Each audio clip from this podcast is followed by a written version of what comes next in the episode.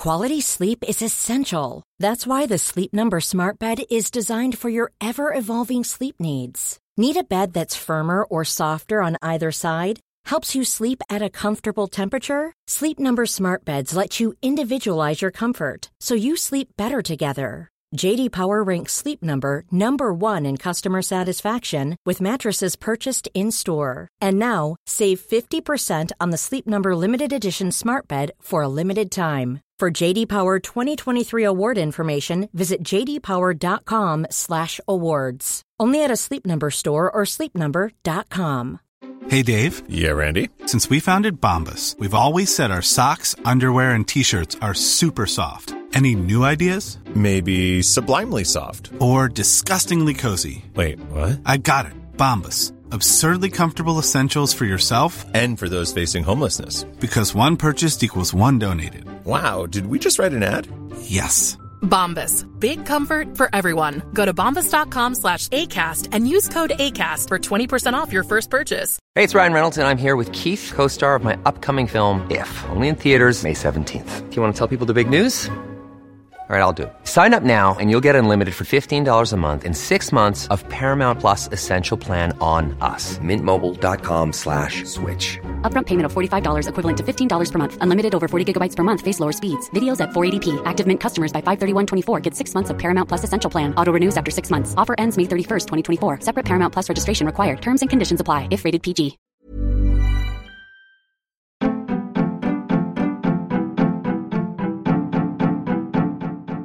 Welcome to The Other Hand, a podcast brought to you by CJP Economics, a collaboration between Jim Power and Chris Johns, where we discuss the intersection between politics, finance, and economics. Our back catalogue of podcasts can be found at our Substack website, and that Substack site also contains our extensive body of written work. Thanks for listening and reading. If you like our work, please share with your friends and sign up to our newsletter.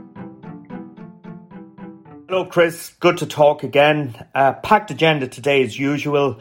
A lot going on with UK politics, and indeed, this morning we got some pretty dire economic data relating to the United Kingdom. Um, you want to talk about a video you saw of the UK Chancellor of the Exchequer explaining inflation to the unwashed masses. We've had data from the euro area this morning which I think is consistent with a lot of the narrative we've seen in recent days about a slightly more upbeat assessment of the world. And indeed, that's something that came across very strongly as the meeting in Davos progressed last week. Um, and indeed, I think we should have a brief discussion on what went down at the World Economic Forum in Davos. And finally, there's a lot of stuff going on on the inflation front at the moment with um, food prices, with grain prices, with um, energy prices, and so on. So I think that's worth having a bit of a discussion on because it is, I think these things are important in terms of the global economic outlook and also indeed what central bankers are or, are not likely to do over the coming months. Chris, starting off with the UK situation this morning, we had the Composite, Composite Purchasing Managers Index. Uh, this is basically a diffusion index. When a reading is above 50, it means more companies are expanding than contracting. And when it's below 50, it means more companies are expecting to contract than expand and the UK Composite Index fell from 49 in December, which in itself was a contraction rate reading to 47.8. Um, and within this, within the breakdown of that, services fell from 49.9 to 48, and manufacturing improved slightly from 45.3 to 46.7. Uh, but in overall terms, that is a pretty dire set of economic data from the United Kingdom and does suggest that the pessimism around prospects for the UK economy over the coming months look quite um, justified at this juncture. But I guess where we should start off really is with a discussion of the chairman of the Conservative Party, Nadhim Zahawi, who is caught in a serious tax scandal at the moment. Serious pressure on Rishi Sunak, the Prime Minister to sack him. Um, Nadhim Zahawi was Chancellor of the Exchequer in the dying days of Boris's regime. So the shit show, I guess, that is UK politics and economics continues. Same old, same old, Jim. Uh, this is just a continuation of the farrago that happened under Boris Johnson's watch. We didn't expect it to happen quite so soon under Rishi Sunak because none of this mud is actually sticking to Sunak in, in, in any behavioural sense. It's not. There are no allegations that Sunak has done anything wrong. Alastair Campbell, Tony Blair's ex PR henchman, put it very well this morning when he was trying to explain to people exactly what's going on because it can be very confusing amidst all of the claims, counterclaims, denials, threats of legal writs, and all sorts of things have been flying around. Campbell summarised it as follows. He said Zahawi didn't pay the tax he should have done. That's a fact. Fact number two is that Zahawi was fined by the UK's equivalent of the Revenue Commissioners, HMRC it's called. Fact number three is Zahawi lied.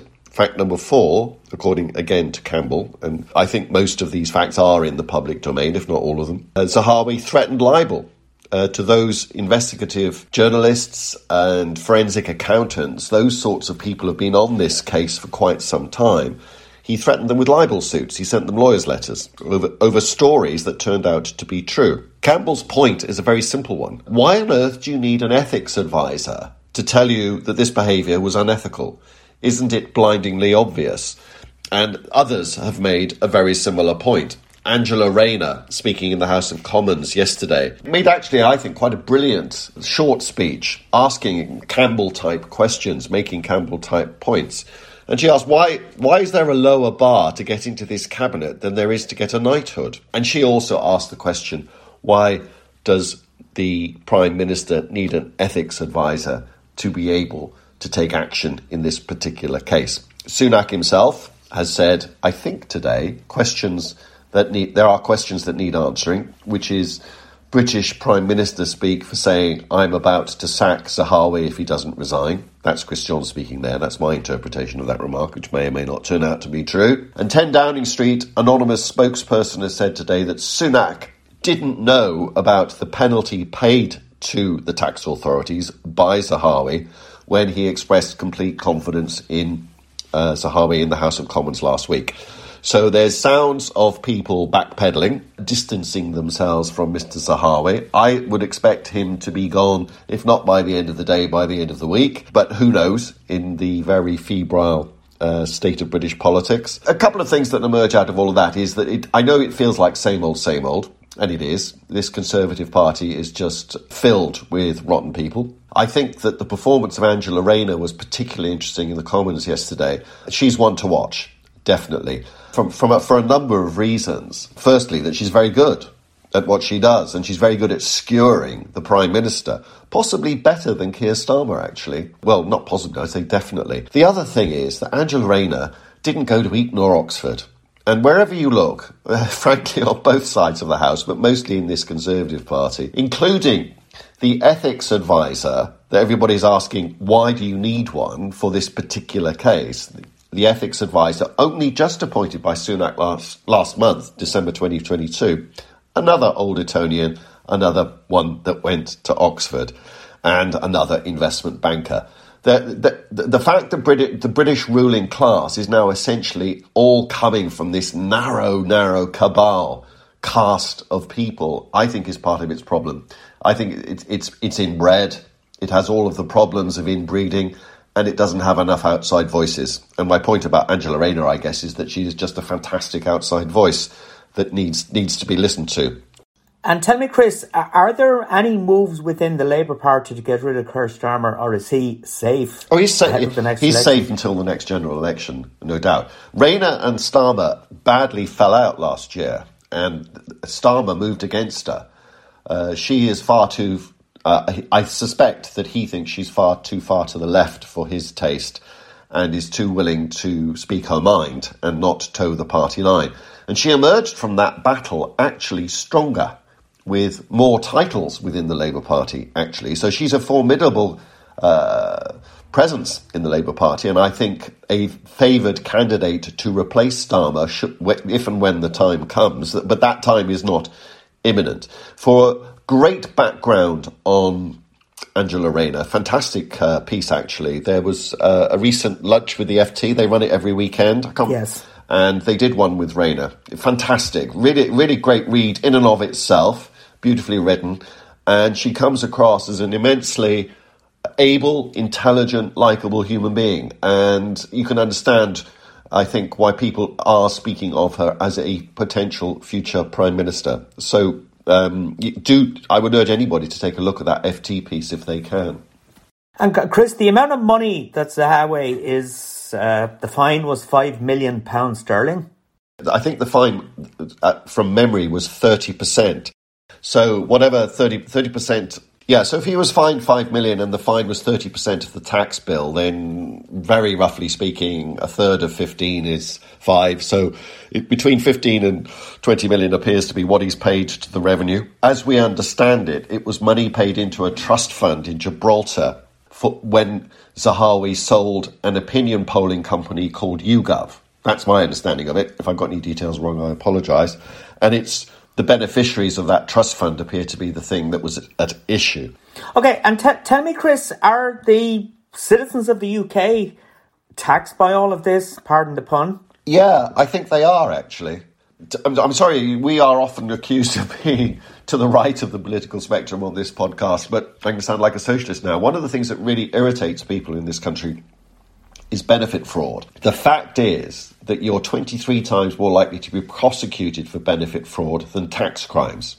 Even though tax fraud costs an estimated 20 billion a year, I think that figure is higher actually. I'm quoting from somebody else here. And benefit fraud is reckoned to cost between 2 and 3 billion. So you're talking orders of magnitude of money being lost to the state from tax fraud compared to benefit fraud and yet the Tories, all they ever get exercised about is benefit fraud, and that's wrong. Okay, uh, you co- contrast that, Chris, with what's going on on this side of the Irish Sea. Last week we spoke about the problems Paschal Donohoe was having, is having, and indeed he's making a third statement to the Dáil this afternoon.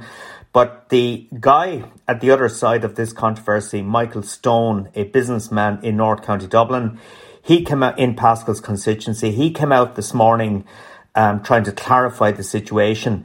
He said that he paid personally for six people to help with postering ahead of and just after the February 2020 general election. Uh, he paid those, but uh, basically f- f- forgot the fact that he'd paid him and didn't tell Paschal Donohoe. So, as a consequence, it was not declared by Paschal Donohoe. Um, 972 euro is the amount of money. And he also supplied those people with vans that was not charged to Paschal Donohoe or the Fine Gael party, 434 euro 20 cents. So we're, we're, we're serious talking about just over 1400 That's serious euro. money, Jim. Serious, uh, serious amounts is, of wedge. It is. You know? It, I mean, life, life-changing it, it, amounts of money.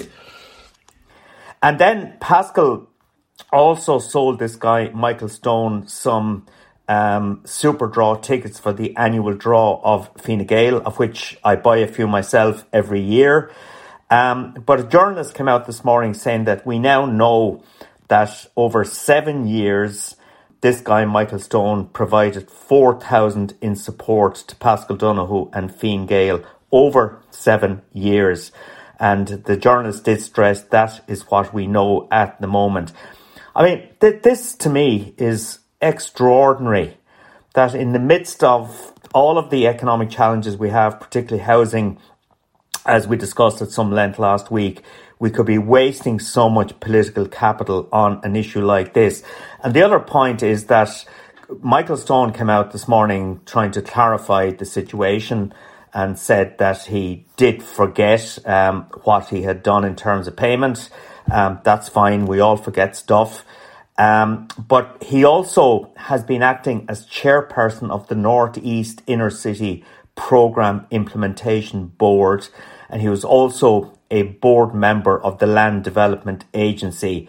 Um, in the case of Michael Stone, he did all of this on a pro bono basis, did not accept fees or expenses.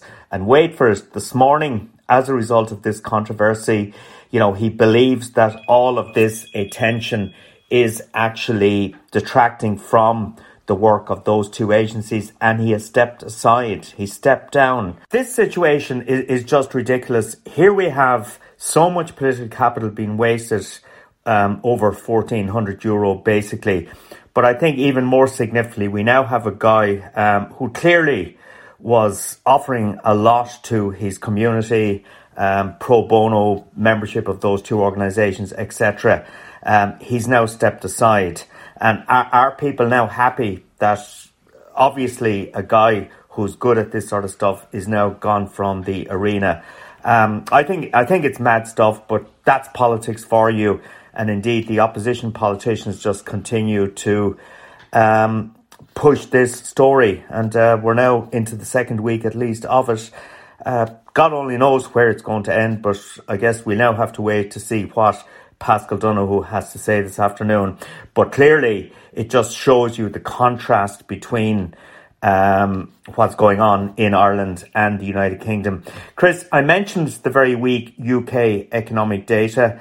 You know, how serious do you think the UK economy is going to look in the next 12 months? Because coming out of Davos last week, we certainly got a sense that as the week progressed, there was a much more, well, I, I shouldn't say much more, there was a more upbeat assessment of, of, of global economic prospects.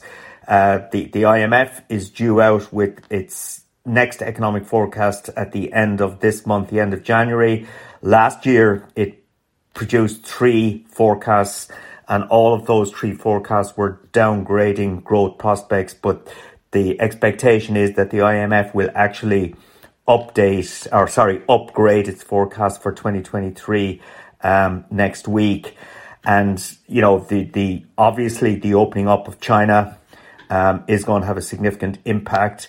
The collapse we're seeing in energy prices that I want to talk about in a second is having an impact.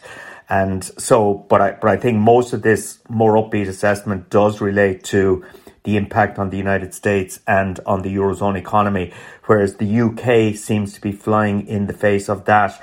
I'm starting to believe, Chris, your narrative, your very negative narrative on the UK in recent times.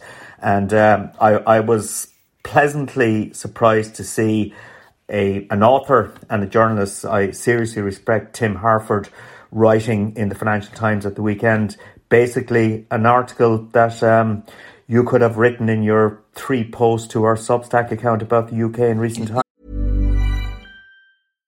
One size fits all seemed like a good idea for clothes. Nice dress. Uh, it's a it's a t-shirt. Until you tried it on. Same goes for your health care. That's why United Healthcare offers a variety of flexible, budget friendly coverage for medical, vision, dental, and more. So, whether you're between jobs, coming off a parent's plan, or even missed open enrollment, you can find the plan that fits you best. Find out more about United Healthcare coverage at uh1.com. That's uh1.com. Quality sleep is essential. That's why the Sleep Number Smart Bed is designed for your ever evolving sleep needs. Need a bed that's firmer or softer on either side? Helps you sleep at a comfortable temperature? Sleep Number Smart Beds let you individualize your comfort so you sleep better together. JD Power ranks Sleep Number number 1 in customer satisfaction with mattresses purchased in-store. And now, save 50% on the Sleep Number limited edition Smart Bed for a limited time. For JD Power 2023 award information, visit jdpower.com/awards. Only at a Sleep Number store or sleepnumber.com. Yes, Tim Harford, who is a very respected FT journalist, uh, uh, Oxford University economist, wrote a piece saying, and I quote here: "Is life in the UK really as bad as the numbers suggest?" Yes, it is is what he says. And the subtitle is the, the past 15 years have been a disappointment on a scale we could hardly have imagined. And he runs through the sort of things in a short article that I ran through at length in my four separate blog posts. So it, I'm pleased that somebody quite eminent agrees with me. I'm puzzled by the fact there isn't much more of this stuff out there in the sense that the numbers are so bad. So much economic growth, prosperity has gone missing in the UK for so long now. Remember, we're talking 15 years. I would have thought that that was the stuff of pitchforks in the street, quite frankly, if not a lot more articles like Tim Harford's, and frankly, a lot more blog posts like Chris Johns has been writing. Where's the anger? Where's the protest? Where's the fact that people seem to have noticed? The only thing I've got, Jim, is that we're a very passive people, the Brits, very slow to anger, um, and eventually we'll be we can be prodded. The only uh, the only thing I might say is that it's boiled frog syndrome is that this has been happening slowly and incrementally year over year over year, and that we uh, haven't noticed that we are sitting in this uh, disaster zone of missing output, missing prosperity, missing tax revenues. The third thing I would say is that we don't join the dots. We do protest over the state of the National Health Service, we do protest over the state of public services generally we do protest about lots of individual things, but what we seem incapable of doing is putting it all together and asking the question well, why is all of this stuff happening? Is it connected in some way? And yes, it is. And I would argue that the connection is the bad economy, which is now a secular structural phenomena, as I say, a decade and a half old. But going back to your first remark about the purchasing managers survey data produced this morning, as you said, it stood in stark contrast to the composite PMI readings from other European countries, also released on Tuesday. And that the, the PMI readings from the Eurozone showed that Eurozone activity returned to growth in January for the first time since June 2022. So we have both cyclical, short term stuff going on and long term stuff going on in the UK that says we're both, in both cases, we're going in the wrong direction. The thing about Davos was interesting, actually, Jim, and it shows you how quickly things can change. When the Davos conference meeting started, uh, the the tone coming out of it from all of the reports that we saw, I wasn't there, so I can only go by the reports, were, were very, very downbeat globally. And it's only in recent days, almost as Davos was going on, that things started to improve. And I think things started the tone of the stories emerging from that forum started to get better. And that reflected more generally, I think, an improving mood. Stock markets, for example, have had a stonking start to the year, particularly emerging markets, particularly one or two markets in Europe. So they've been very encouraging, and the behaviour of stock markets can affect people's mood. Stock markets are often in leading economic indicators, for instance. So the mood has improved. It shows you how quickly things can change. Because if we'd had this conversation just at the turn of the year, Jim, we'd have been very depressed if we'd simply taken our steer from what everybody else was saying. In our defense, we did produce a podcast, I think at the beginning of the year, in which we said, we asked the question at least, could things turn out to be a wee bit better than this awful blooming consensus suggests that things are going to turn out to be?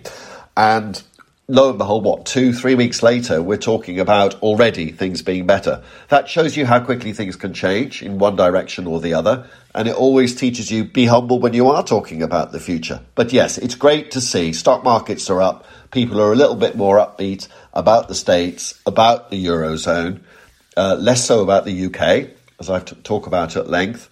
But overall, I think that that's a modestly better picture as as we uh, as we get into the into 2023. I don't know whether you agree or not. No, I, I do agree, Chris. Uh, it was actually in December we were talking about the global economic outlook, and we expressed a little bit more optimism um, than the consensus at the time, and it was it was largely based on the reopening of China and the collapse in energy prices, particularly European natural gas prices. And indeed, you know that that's a story that continues to evolve. Um, at the moment, European natural gas is trading at 58.8 um, euro per megawatt hour. Um, it's now moving closer to the 16 month low of 50 euro per megawatt hour. And um, if you think back to last August, that was trading at around 340 euro per megawatt hour. So there's been a dramatic collapse in natural gas prices. And indeed, the European gas storage is much fuller at this time of year than would normally be the case. Uh, the warm weather has obviously helped imports of LNG, obviously strong, and also there's been a significant diversification away from Russian gas. Um, and of course, coal, nuclear, and wind have been increasingly used for um, electricity generation. So there's a whole load of factors feeding into that very positive energy story. Um, and another um, area we have spoken numerous times uh, in the context of Ireland, particularly about what was going on with food price inflation running at 12% in December. Uh, but global um, wheat prices at the moment are trading at around $724 per bushel.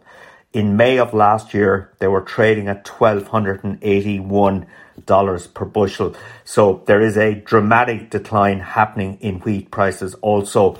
And, you know, clearly what you would expect from that is that it will eventually feed through to food price inflation um, and impact consumers in a positive way.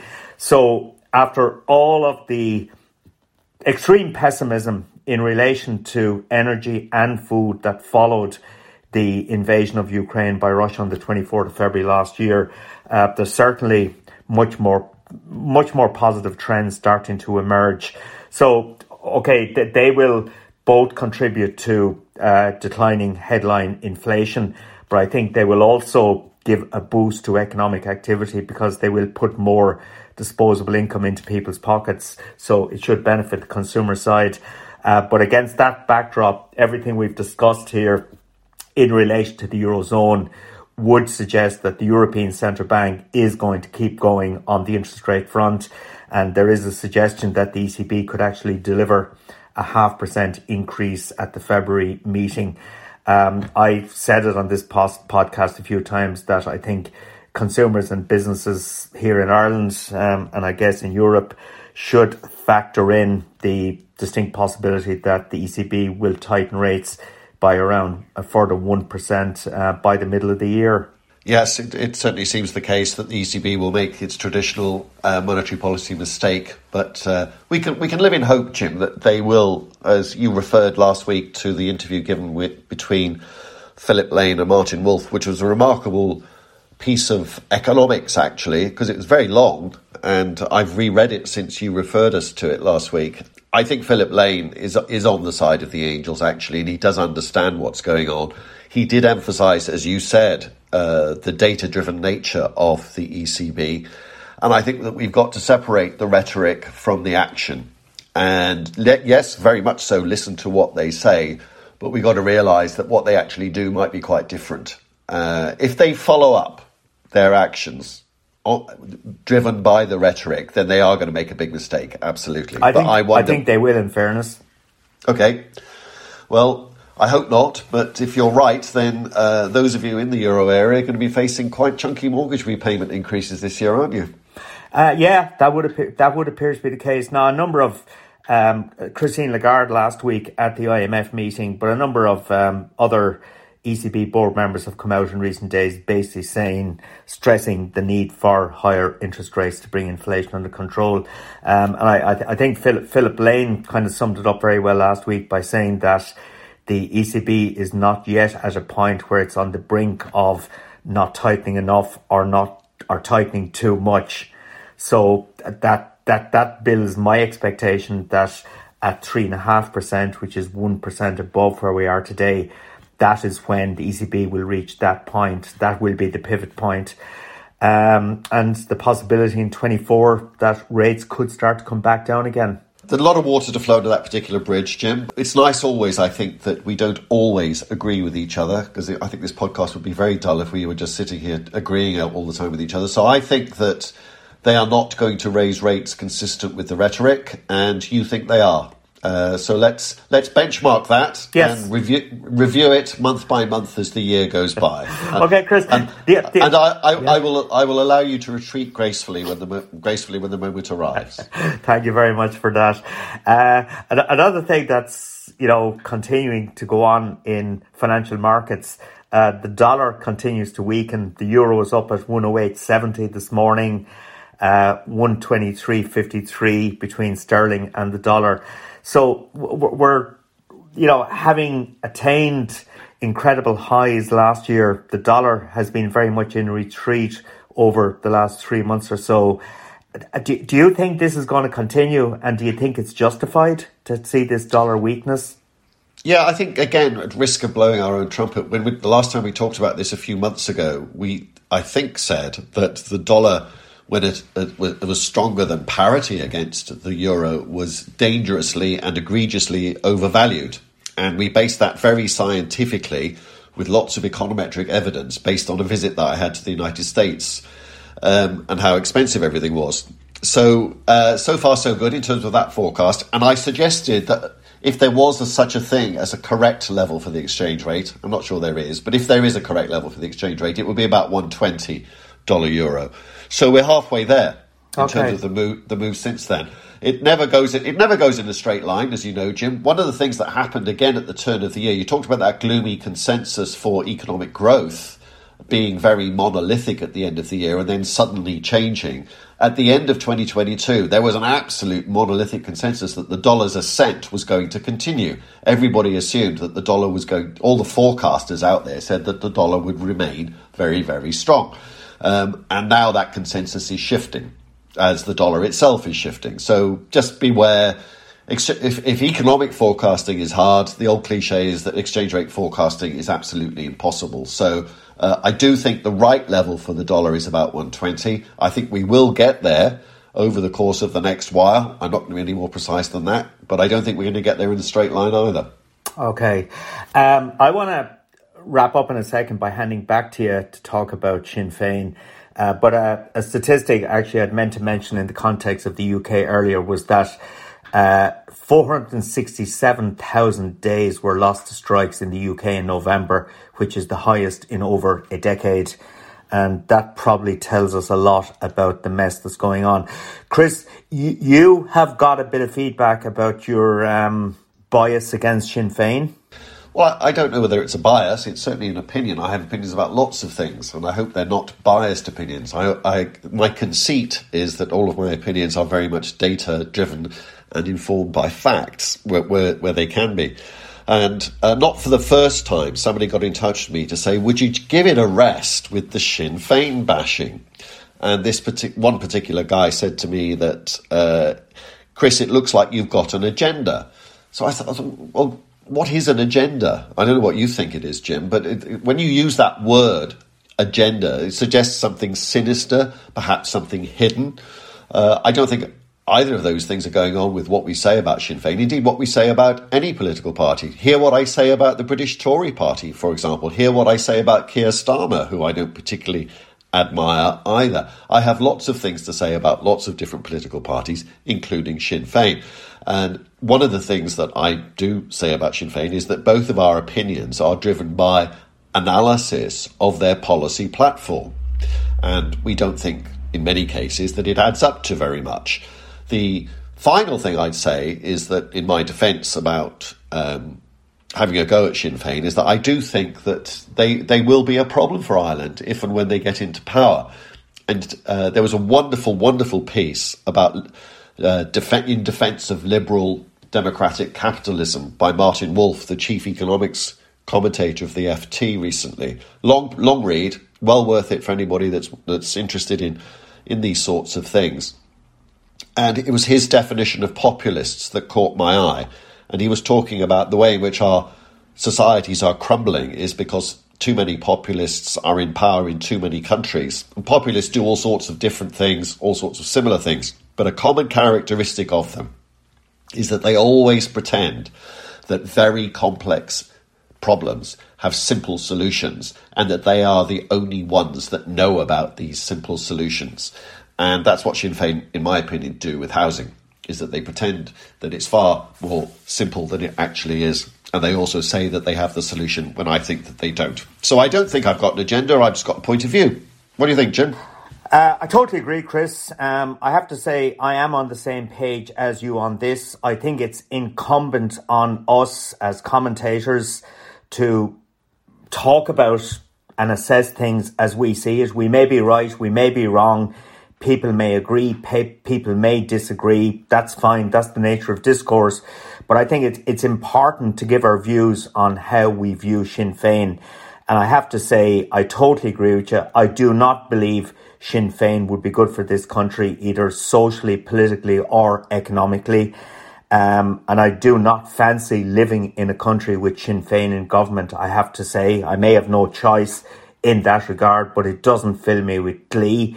My only hope is that if Sinn Féin does get elected to government eventually, that it doesn't engage in um, cutting down the money tree, that it actually becomes a bit more pragmatic and actually recognises that the resources that fund social expenditure in this country, particularly, and all of the resources we spend on running the country, they are generated by the tax revenues that flow from economic activity.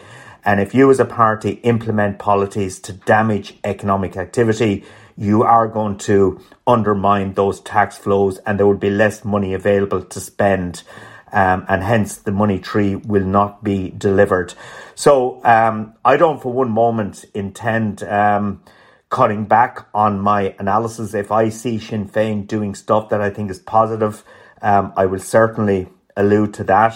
If I see stuff that I think is negative, I will allude to that.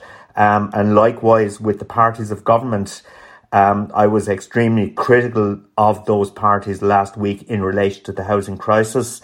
And um, I'll continue to be, you know, as um, discursive as I possibly can. Well said, Jim. And I'll continue to have a go at the Tories and Keir Starmer as well. So, on that note, I think we should wrap it and speak to you next time. Super, Chris. Great to talk. Cheers, Jim.